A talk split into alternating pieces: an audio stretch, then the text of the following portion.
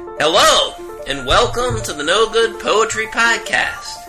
Each week we talk about the good, the bad, and the ugly of poetry.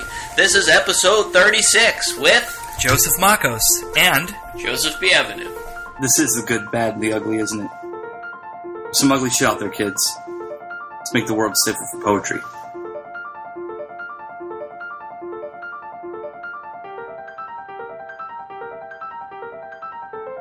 Alright, so today we are on Art Street yeah, different because we're gonna watch movies today. And we have with us today special guest and past guest David Moss Hello. from the Parking Lot Poetry Podcast. So, what we're- Joe, could you please give me a little bit of background, if you don't mind, giving me a little bit of background on Alfred Leslie before we watch these films? Yeah, so we're gonna watch two uh, poetry-related shorts today. So Alfred Leslie was primarily a painter, right? He was he started out as an abstract expressionist painter, although he was one of the ones who kind of moved into realist paintings, especially portraits, kind of first. And he was definitely palling around with those abstract expressionist artists and the New York School poets at the time. And particularly, he collaborated with Frank O'Hara a lot. I think he at the time I was actually watching recently a little clip of Frank O'Hara from public television that was on YouTube and Alfred Leslie was in that. They were actually at Alfred Leslie's studio working together because they were working on a play for the Poets Theater at the time, and this was like right before before Frank uh, died. But they also collaborated on one of the films we're going to watch, uh, Last Clean Shirt. And then the other film we're going to watch is Pull My Daisy, which is kind of like the quintessential beat film of the time. But apparently, despite being primarily a painter, he kind of had a background in film. And particularly, there was this group, I had never really heard of this before, but there were these guys, Jonas and Adolfas Mekas. Has anyone Okay. heard of them? no, I hadn't heard of them either, but they they worked for some big film magazine at the time. I think they were the editors for it. But they decided to start this group of filmmakers and kind of gather all these people who were doing kind of work that they were interested in and make this collective called the New American Cinema, where their idea was just to kind of make smaller personal films cool. uh, and use like lower tech equipment. Sounds like um, a lot. What goes on today? Same stuff Yeah, in many circles. yeah, but this was in the the, the late fifties, early sixties. Cool. So it's kind of neat. So I mean, that's kind of the aesthetic that I think they were going for in these films, and we can talk more specifically after we watch the two of these. So I think probably the one we're going to watch first is "Pull My Daisy" because that's the earlier of the two. Um, I think that one was in 1959. This came out came out in, and there's a little bit of a dispute on this one because Alfred Leslie co-directed this one with Robert Frank, who was a photographer who never really did any other film stuff. Some people kind of say Robert Frank more directed it. Some people say that Alfred Leslie more directed it. Some people say they kind of both were involved. But we're going to kind of, I think we're going to watch this one first. And this has all our various beat writers in it that we're probably familiar with. We've got uh, Gregory Corso in it. We've got Allen Ginsberg in it. Um, yeah, and yeah. Kerouac is narrating. Yep. So let's we're gonna go ahead and watch that, and then we will come back and talk about Pull My Daisy. Okay.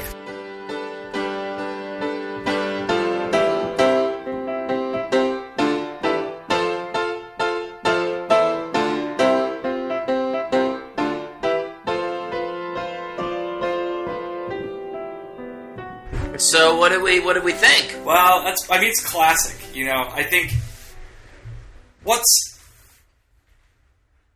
what's interesting about this. I mean, I hate to use the word interesting, but we go back to this. This was made in what? We're talking about "Pull My Daisy" now. It, we're- it was made in what year? 1959.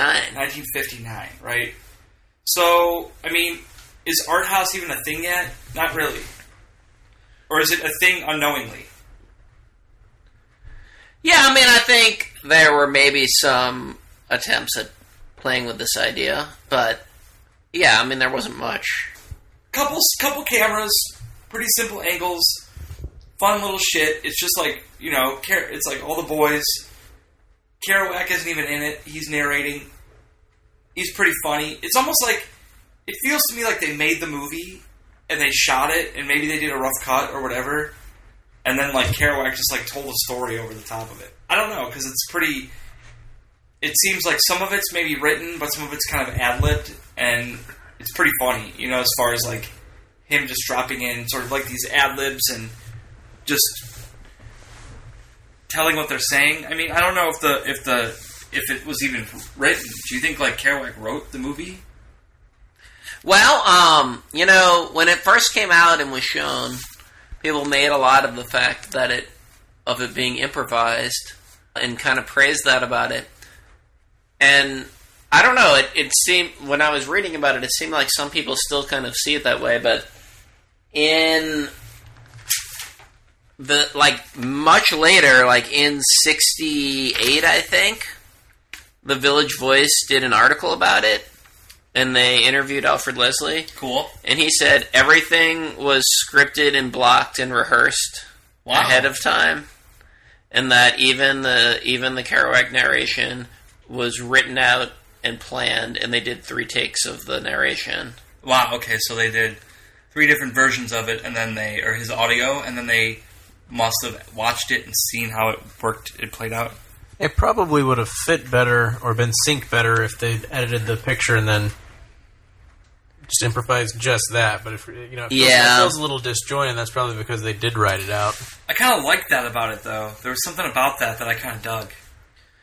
I mean, I like it to a certain extent, but it maybe wears thin. Like, I think in the beginning it's amusing and enjoyable, but some of it kind of wears a little thin By as you end. get further into it. Yeah. Were they trying to keep up with what was going on in France at the time with the new wave over there, or no? I think this is just a little project. Doesn't seem like it's like Well, I think you know, like in some ways, I think like the Beat Generation is kind of a uh, answer to the French New Wave. Yeah, I mean, I wonder how much they were aware of that, and I wonder. I mean, there does, does seem to be elements of that there, but I've certainly never heard any of them talking about that. Uh, Well, much like the first time I saw a Jean-Luc Godard film, I dozed off at the end, just like I did with this short film. But I do think, regardless of they were if they were consciously imitating the new wave or not, I think um, it, it's kind of the same thing, right? A lot of this is a reaction to the kind of movies that exist, right? And sort of making fun of the melodramatic situations of movies at the time, right? Is like a lot of what's happening. that. I mean, it is it is that, but like it's also it's also like, I mean, I look at this as just like them all just like fooling around. You know, it's like they had a camera and some film, and they're like, let's shoot a movie.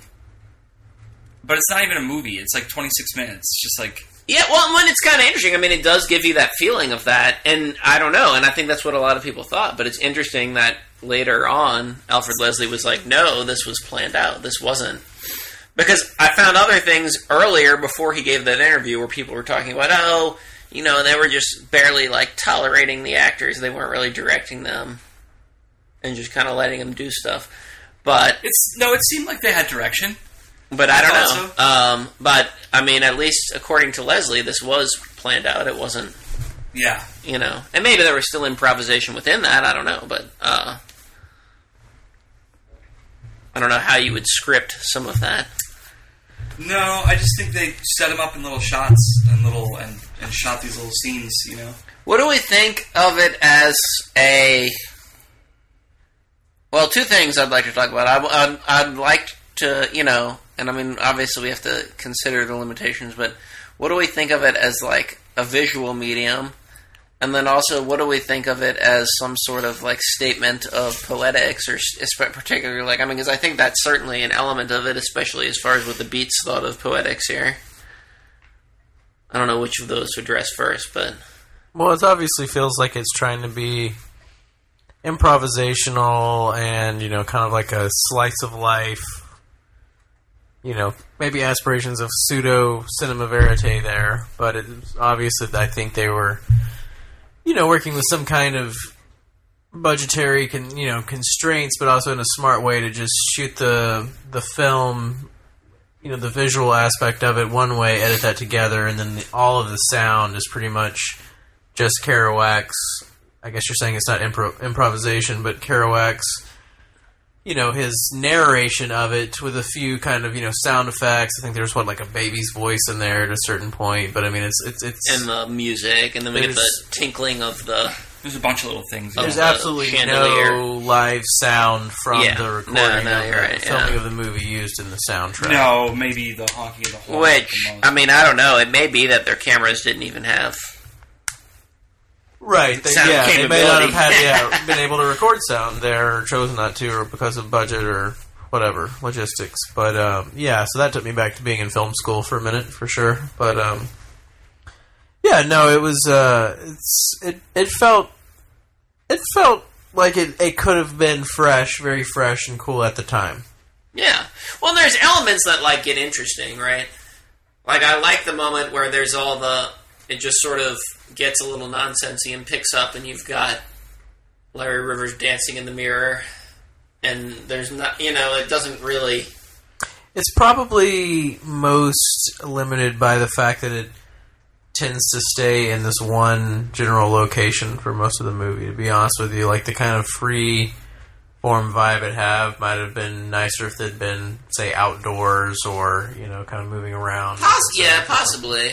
Almost, you know, I actually think the the I almost wish, and I think it was supposed to be based on some real scenario in Neal Cassady's life of this time they invited some important religious person to dinner, Oh, um, and all these poets were there and they ended up acting with crazy questions. and ruined Yeah. the whole thing. But I kind of feel like I like it better when it doesn't have anything to do with the bishop. I kind of feel like that it's a little bit like they just wanted something to happen in it. They weren't didn't trust it to just be They needed something to base around, like the bishop coming to dinner. yeah. Where maybe I actually kind of like the beginning more before that ever happens, where it's just Unfolding, you don't the know what's poet happening. showing up yeah. and goofing around. Sure, and I thought about the bishop thing, and I kind of thought like it was like a, a metaphor for something. Honestly, like the bishop coming to dinner. You know, I kind of thought it was like What do you think they were going for there? I mean, I don't know. I think like because I say something like you know you could say like preaching to the choir, but you can also say like preaching to the bishop, which is like you're not even preaching to the choir. You're like preaching, but you're like telling the guy who should be preaching. You're preaching to the guy who should be preaching. You know. So it's like it's like the bishop's coming to dinner. I kind of like look at that like it's like oh somebody's fancy friends like the girl's fancy friends coming to dinner. And like we have to put something on for them, you know, and like the husband's just like, well, that's just another person. Yeah, definitely. But yeah, I don't know. But I think a lot of that's just to create a contrast between these poets who are like outcasts of society, or at least they see themselves as such, versus this upstanding, upstanding member of society. Although I don't know what kind of bishop he's supposed to be. Yeah, exactly. He's pretty young for a bishop. It's and a he's weird, like, dressed in a strange. Uh, placeholder figurehead of the bishop coming to dinner. But I mean, and that part does seem a little forced of an idea, right? And I kind of like the other aspects of it more than that.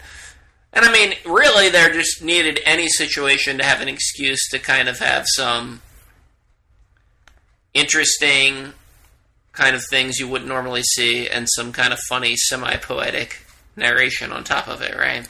Which sometimes worked better than others, but you know, it certainly had moments of being nice. It definitely treated Allen Ginsberg like it. You know, they knew they had a big fish star. Yeah, yeah. You know, Yeah, I don't know. I really kind of feel like they were almost hindered by the trying to make it have a movie structure, and like they were trying to make fun of it as they did it, yes, that was evident. but I don't think it was enough to make that okay. Exactly, you know. no, it kind of wasn't experimental enough. It wasn't self parody enough. It wasn't. You know, It's in a really weird in between space. Right. I mean, there's things I like about it, and I don't know. And maybe I think maybe a lot of those things would have seemed much more edgy at the time. I mean, I don't know. Even Right, just them yeah. smoking a joint on film was probably a big deal, and part of the reason people wanted to book it at certain little yeah. venues you know? or whatever they were doing back then, micro cinemas or And I mean, it is 1959 compared to what else was going on. what were the in America. cinemas? Where was this shown? Do you know? I mean, it's it's kind of an odd link that obviously wasn't shown in theaters. Was this? Um, let's see. I think I do have that in here somewhere. I'm wondering about the underground cinema scene of the '60s now, as far as venues and places to watch movies. Maybe some shady place where you could. Yeah, I mean, strangely for this one, I don't seem to have any information about where it was originally originally shown.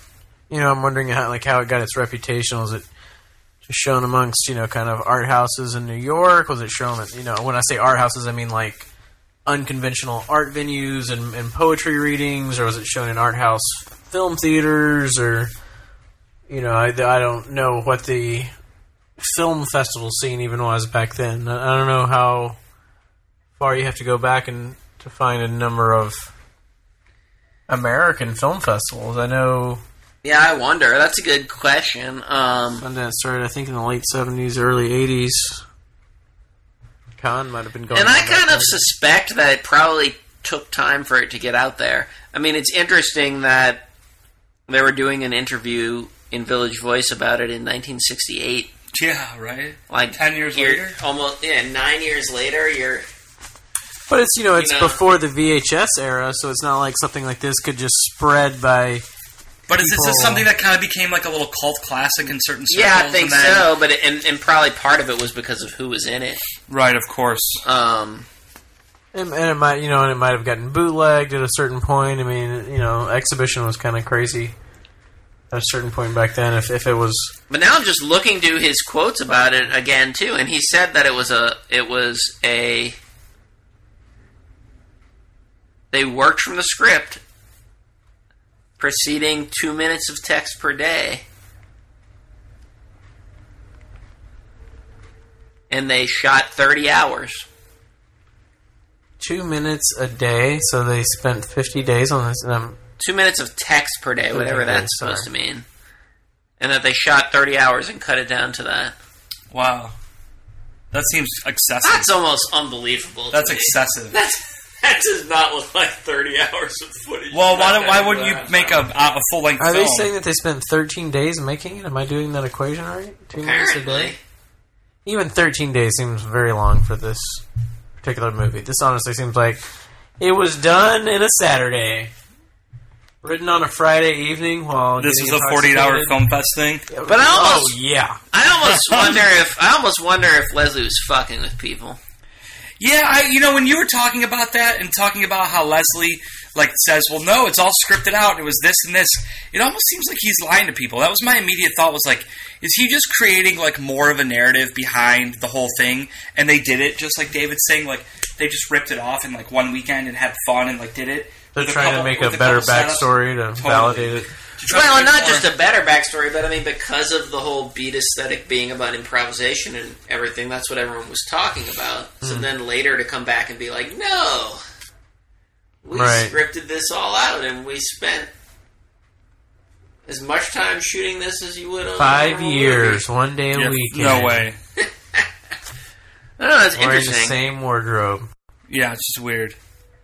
But there are nice, like, kind of documentary aspects of it too. Like, I mean, I was just looking at those windows. I was like, this is like a poor apartment in New York at the time. Those windows were huge. Yeah, they were. They were like giant ceilings, floor to ceiling windows looking out onto the street. yeah. I mean, it's kind of a beautiful apartment, although it's, Slumming it up. you know. Uh, Yeah, they clearly had a nice spot to shoot, you know? I don't know. It's an interesting one. I actually think I like this the less of the the less of the two that we're going to watch. Although it's probably better produced, uh, I don't quite like it as much. And I don't know. There's this whole aspect of right. So the other director, Robert Frank, was a, a quite famous photographer, right? So I think there was a lot of kind of made of the framing of the shots Mm. because of that. Some of which I think I, I can kind of see were, were interesting the way things were framed, especially if you compare it to like a, a more Hollywood movie of the time. I don't know. What did you think about that, David? Uh, the style didn't particularly impress me, to be honest with you. It seemed like it was just done for practical purposes. I mean, Yeah. being stuck in the one location. So, but it was. I mean, it was still. I think a lot was made of the fact too that they a, a couple times they had those 360. Oh, the kind of yeah. There were some pan. I mean, there was there was a technical proficiency to it. I mean, it wasn't so. It, it was, you know, there's definitely a level of roughness that could be unwatchable, and this was very far from that. Yeah, yeah. There were obviously some people that were skilled at the craft of filmmaking involved in this. This was not just a total lark by some poets to try to grab a photographer and make a film. And I mean, I could see this being useful propaganda. I don't necessarily mean that in a negative way, but useful propaganda for the beat writers, right? Because, you know, you are. Some of that stuff, and, and maybe that's part of the problem with watching it now. Some of the, the Kerouac narration to us seems a little old hat. But it's But if you hadn't- 1959. Yeah, and if you hadn't read any of that stuff and that was unfamiliar to you, that would have probably seemed pretty exciting, right? And there's moments of it that are still, you know, pretty funny. I kind, I, you know, I was amused at the point where he goes off on the cockroach thing forever, and he's like melted cheese cockroach. So you know that even now that's still pretty funny. And then you know I think if you were in a situation where you're not exposed to that sort of wild association, uh, and association that allowed for things that were somewhat taboo or seemed to be, you know, not polite things to say in polite company, uh, that that probably would have would have been a interesting thing, right? Where maybe it's it's hard to see that in the same way now. I could definitely see it sparking an interest in the beat generation if it was your first introduction. And they come off as like kind of little lovable goofballs in a way. they do, totally do. Although yeah, think, and this like you defines. know- I think this like this era, this movie just like kind of defines it. This little film defines like an interesting era of like you know, it's nothing like Beckett's films or like those you know those weird surrealist kind of like style films. It's like it's like a slice of life, you know, like you said, David. But it's just like this cool, charming, like hey, these are the boys, you know, kind of. These are the guys. And it's a little weird, but it's not that confrontational. It's kind of like a friendly sort of weird, if anything, right? Which I think is going to be a little bit different from the second Alfred Leslie film that we're going to watch. So let's uh, go ahead and watch that. All right.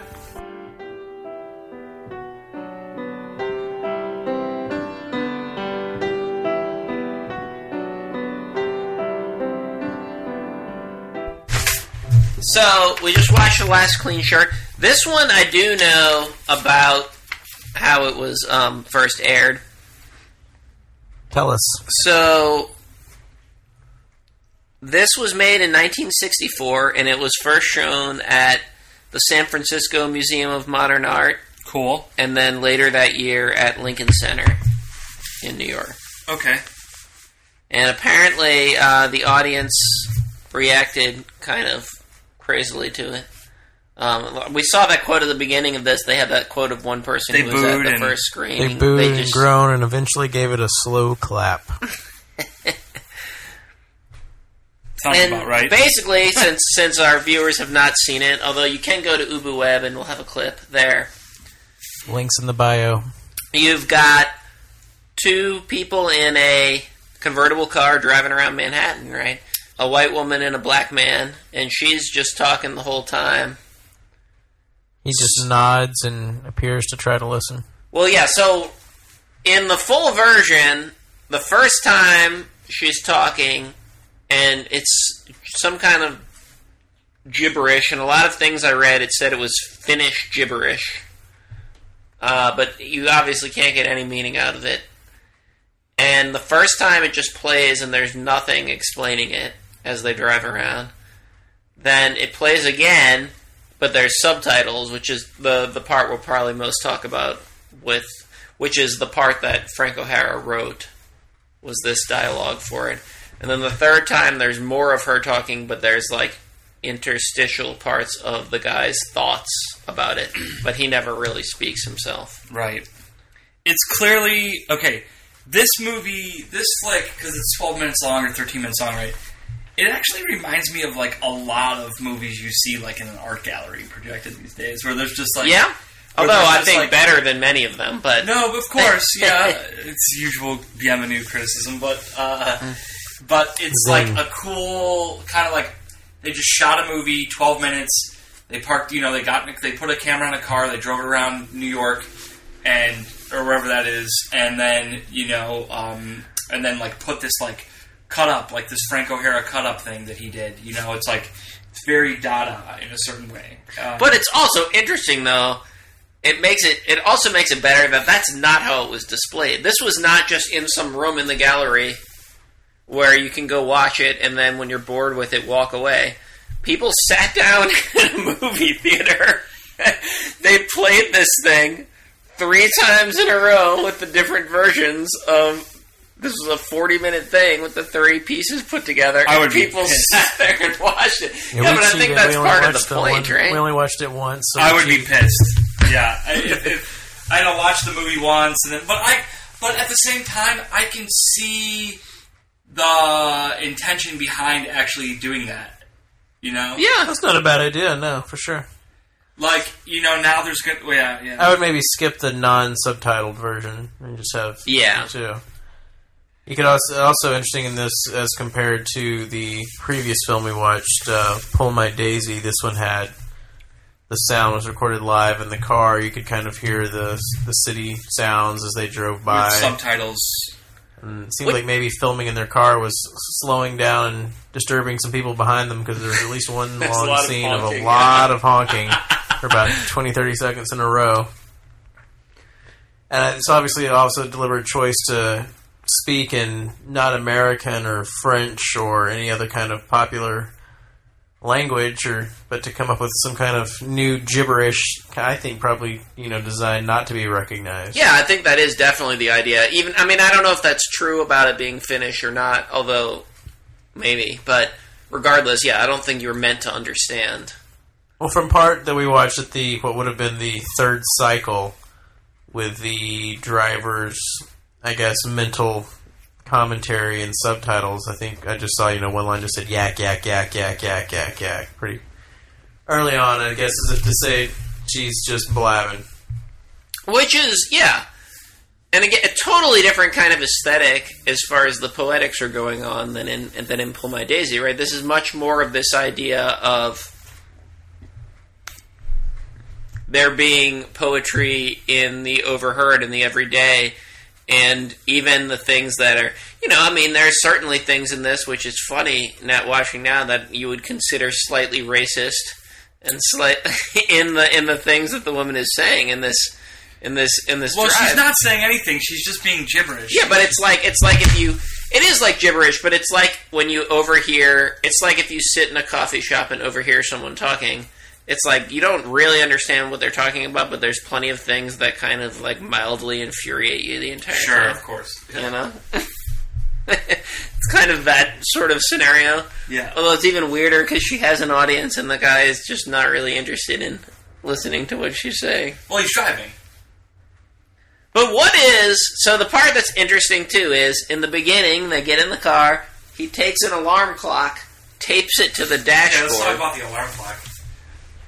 What is that about? I think.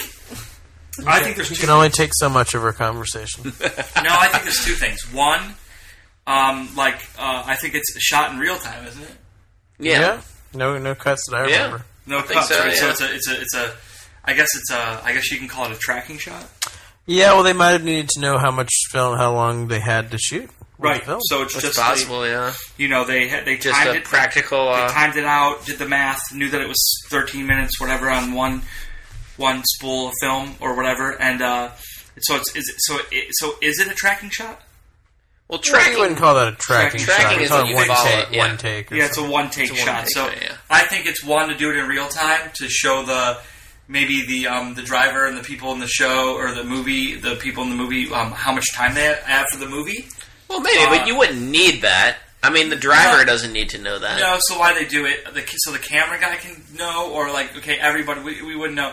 I, mean, think the it's camera the, guy. Well, I they think it's did- the MacGuffin. Well, they did. I mean, with the live sound, maybe they didn't want to have somebody yell cut, or you know what I mean. I don't know. Maybe it's MacGuffin. Maybe, I don't know. Maybe it's just the thing that draws it forward. Maybe it's the thing that you fix. You But then it makes it kind of feel like some reference to a taxi or something too. Like, all right, like this is some really ghetto taxi. I don't have a meter. Again, I'm gonna uh, just record this with an alarm clock the time Although it seems like they know each other, so that doesn't really make sense. But there, but there is like some kind of, at least in some weird way, reference to a taxi or something, right? Yeah. I was reminded of Godard's Breathless again for some reason. That's I don't know that film incredibly well. Like I told you, I fell asleep the first time I saw it, but there's a similar shot in the car. I believe. I think I, I I agree. I think in this, I was thinking that too. This more more so to me felt very Godarish, especially early Godard, like that kind of. I can see it. three for three. We're in agreement. Um, and then yeah, and then you've got that strange part at the end of the second section, too, the second ride through What the song? with when they pass the church, and I think the church bells are in part of the live audio, which maybe is the reason for doing that. And then they cut in the the audio of ashes to ashes, Mm. dust to dust. Mhm. So there's some kind of like slight death reference going on, and then the the song that plays at the end, the last clean shirt. Yep. It's about putting the last clean shirt on the brother who died. Uh, yeah. Okay. But I don't exactly know, and I don't think we're meant to. I don't know how neatly that fits into anything. I think it's a little bit just like let's put another thing in here that maybe adds some kind of resonance, but doesn't have a specific. Some other textural thing. Yeah. Um, but there is that kind of other little element that comes in. And I mean, I think it, it more is just kind of like a, a commentary on language in some to some extent. And I think this was, I mean, obviously designed to be a confrontational piece, right? It was designed to piss off the audience to a certain extent. Clearly. But not. But not. I mean. Yeah. I guess so. Right? I mean, We they, didn't even watch the long version, Makos. Calm down. they Oh, all three. You mean yeah, all three? You mean? Yeah. I mean, they had to know that you're showing this, no matter what venue you're showing this in, that people are going to be like, "What the fuck is this?" Right? Yep. But like, but like, think about. I'm just thinking about the experience of being in the audience. I would have done the same thing. I would have booed and clapped, like one hand clapping. a mocking golf clap. A mock, yeah. I don't know. I think I would have probably been really annoyed in that first run through where there was no subtitles, but it probably would have won me over by the end of it. Oh, the first one with no. with In nothing. fact, I think when it restarted, I probably would have found that amusing and laughed. Hmm. Sure. Yeah. You know, but probably the first playthrough, I would be pissed off. You know, I'd be like, "What is this shit?" Where Especially if you just have someone could talking maybe, especially if you couldn't really hear them well. You know, yeah, a lot of it would be lost completely, And the sound is kind of mu- it's not like really loud either. and you'd probably be straining to hear it, and it would ultimately be gibberish, even if you could hear it. So, It's muffled a little bit, you know. kind of toying with the audience. and I think, and and, what, and there's some other things that we should probably note. Like, I mean, they're driving around Manhattan, right? And I, I think particularly, this is kind of the neighborhood that those New York school poets hung out in. This is like they're going up Third Avenue, turning on 34th, and park on 31st and Par- 34th and Park, which is like right this area where all that stuff's going on, like the five spots over there Yep. all that stuff. So there, there's also like some, you know, if you were in the know of the writers and painters involved with this, You would know where they're you what kind of neighborhood know, they're driving. yeah, and that's kind of what's going on. Even though the way that it's shot, you can't really see many really landmarks in the background. But it is kind of an interesting view of New York City of that time period too, right? It seems very.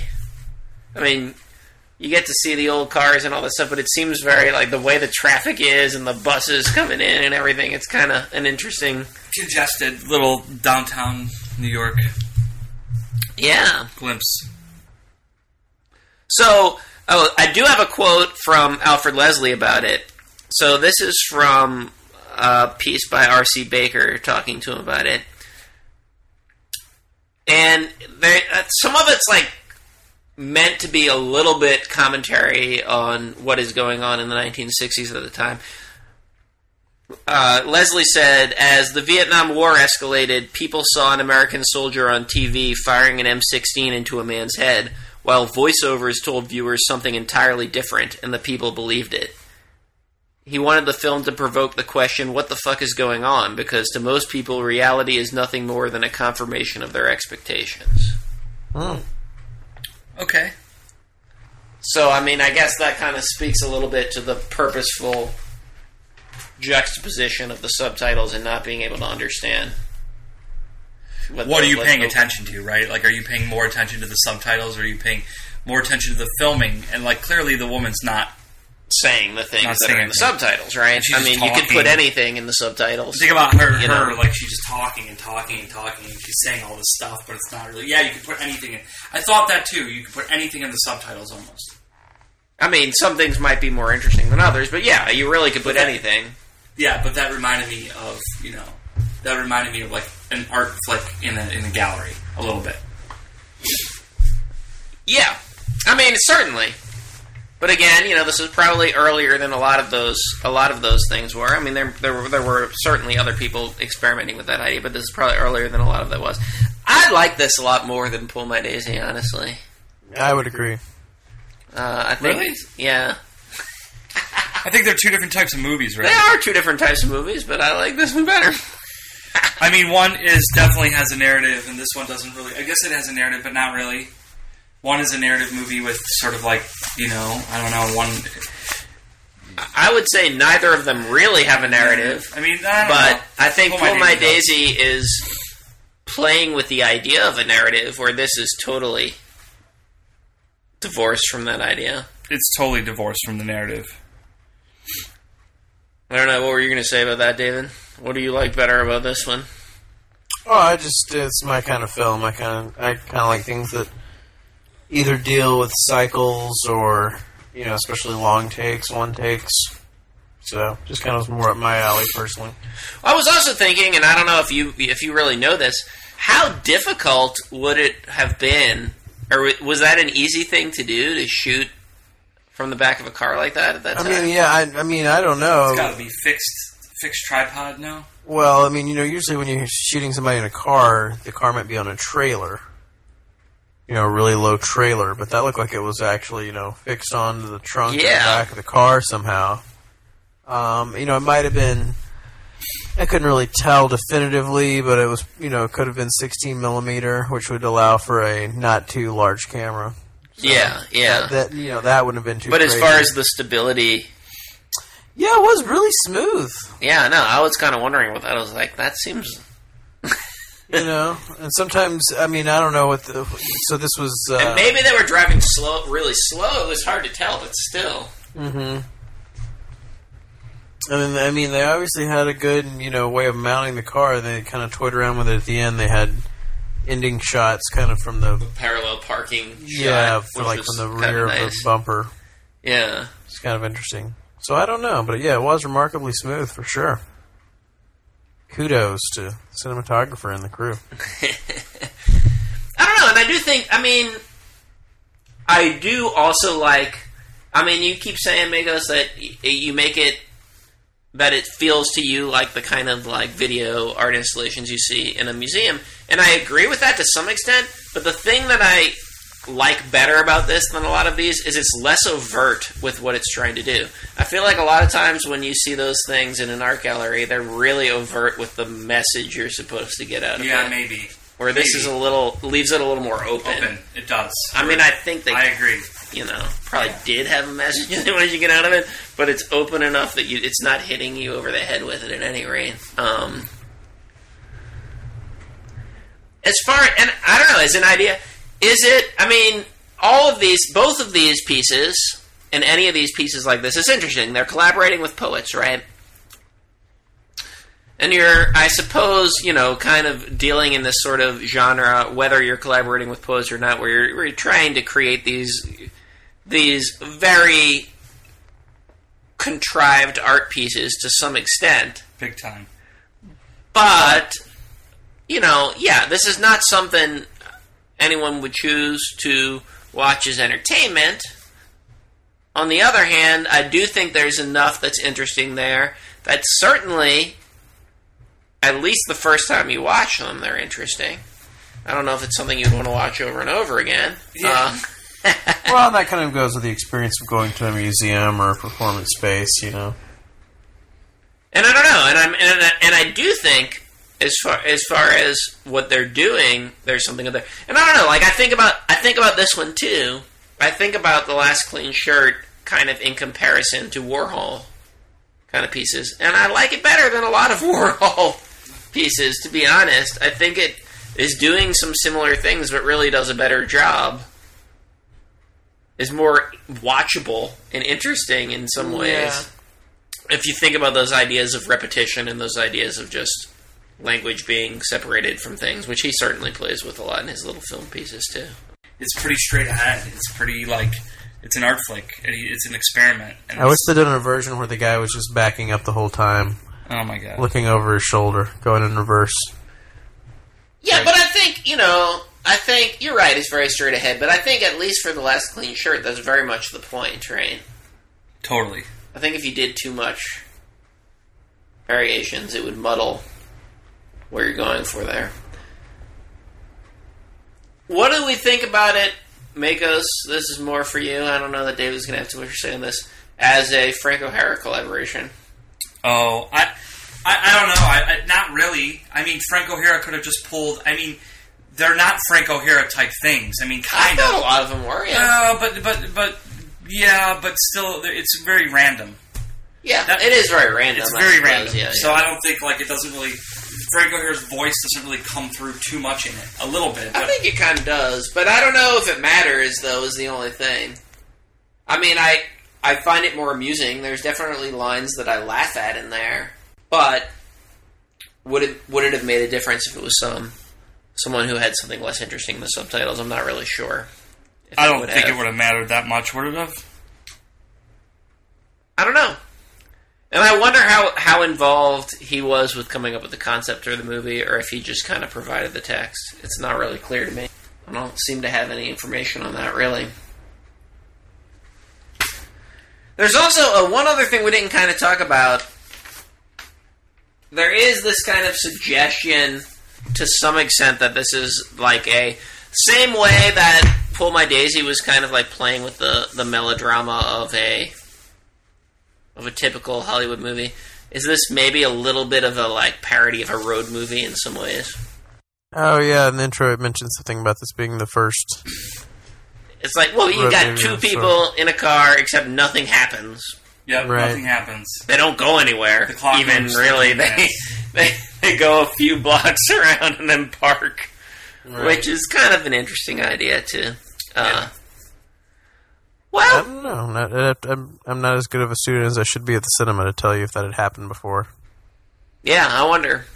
In '69, and I think it is, you get Easy Rider, right? Well, but you mentioned Breathless, and Breathless has some elements of that too. There's a lot of the like Driving around at least. Yeah, not a full but, road movie. But there's still stuff happening. Although Godard was definitely playing with that idea too, right? You would have like heists and you would have things, but you wouldn't really get to see the heist. You would just see them come back from it, fleeing and aftermath.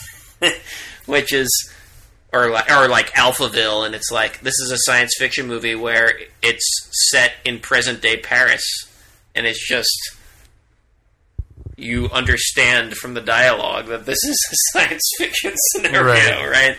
Uh, and there's some of that kind of thing going on too. Where yeah, so I don't know. I wonder they must have had some some of some Godard in mind. I would think. Sure. Right. Well, they got to be aware for sure. They're artists. Well, I don't know. I I enjoy these. I definitely recommend checking them out. Um, Yeah, for sure. there and and I think as far as like seeing the development of some of those things, both poetically and film wise, they're kind of interesting little stops. Even if they're not the most influential things in the world, they had some influence, and they're interesting little cul-de-sacs along the way, if nothing else. Yeah, I find Beckett's films way cooler. Well, I think they're very different, right? They're very different though. Um, they're very different. They're more surrealist and abstract. And Beckett is interesting, despite being a writer. Language has very little to do with his films whatsoever, This is true. uh, which is kind of an interesting thing. So, well, hey, can we close the thing out with the song? With one clean shirt. Yeah, yeah, I guess so. Yeah, why not? All right. All right, well, this has been another episode of No Good Poetry. Uh, Anything else you want to say? Keep the world safer for poetry. Thanks for having me on. I enjoyed the films. Even though your food order got really botched. Mm. I don't think he wants that recorded for posterity. Yeah. Th- well, this this episode is not brought to you by Uber Eats. That's fine with us. Baby,